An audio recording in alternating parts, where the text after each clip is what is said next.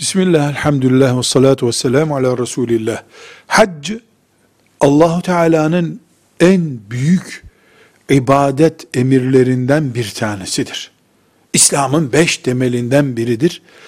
Hac etmek bazı ekonomik fırsatlar ve diğer şartlarla, imkanlarla oluşmaktadır. Bir Müslümanın filan sene hac etme imkanı yüzde yüz oluşmuşsa, evlilik çağında çocuğu var diye haccını asla erteleyemez.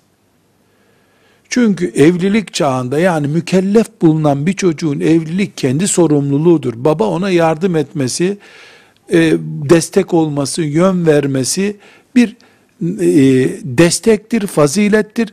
Babanın yerini başkası da doldurabilir. Hac ise yeri doldurulamaz bir ibadettir. Ve hemen yapılması Allahu Teala'nın emirlerindendir.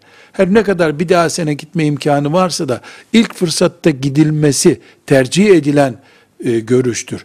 Bu sebeple farz olan ilk defa yapılacak haccı evlendirilecek çocuk nedeniyle erteleyemeyiz. Ama ikinci defa yapılacak hac için, nafile umre için sorulduğunda deriz ki çocuğumuzu evlendirip iffetiyle yuvasına oturtmamız nafile haçtan, nafile bir umreden çok daha değerlidir bu fitne zamanında. Velhamdülillahi Rabbil Alemin.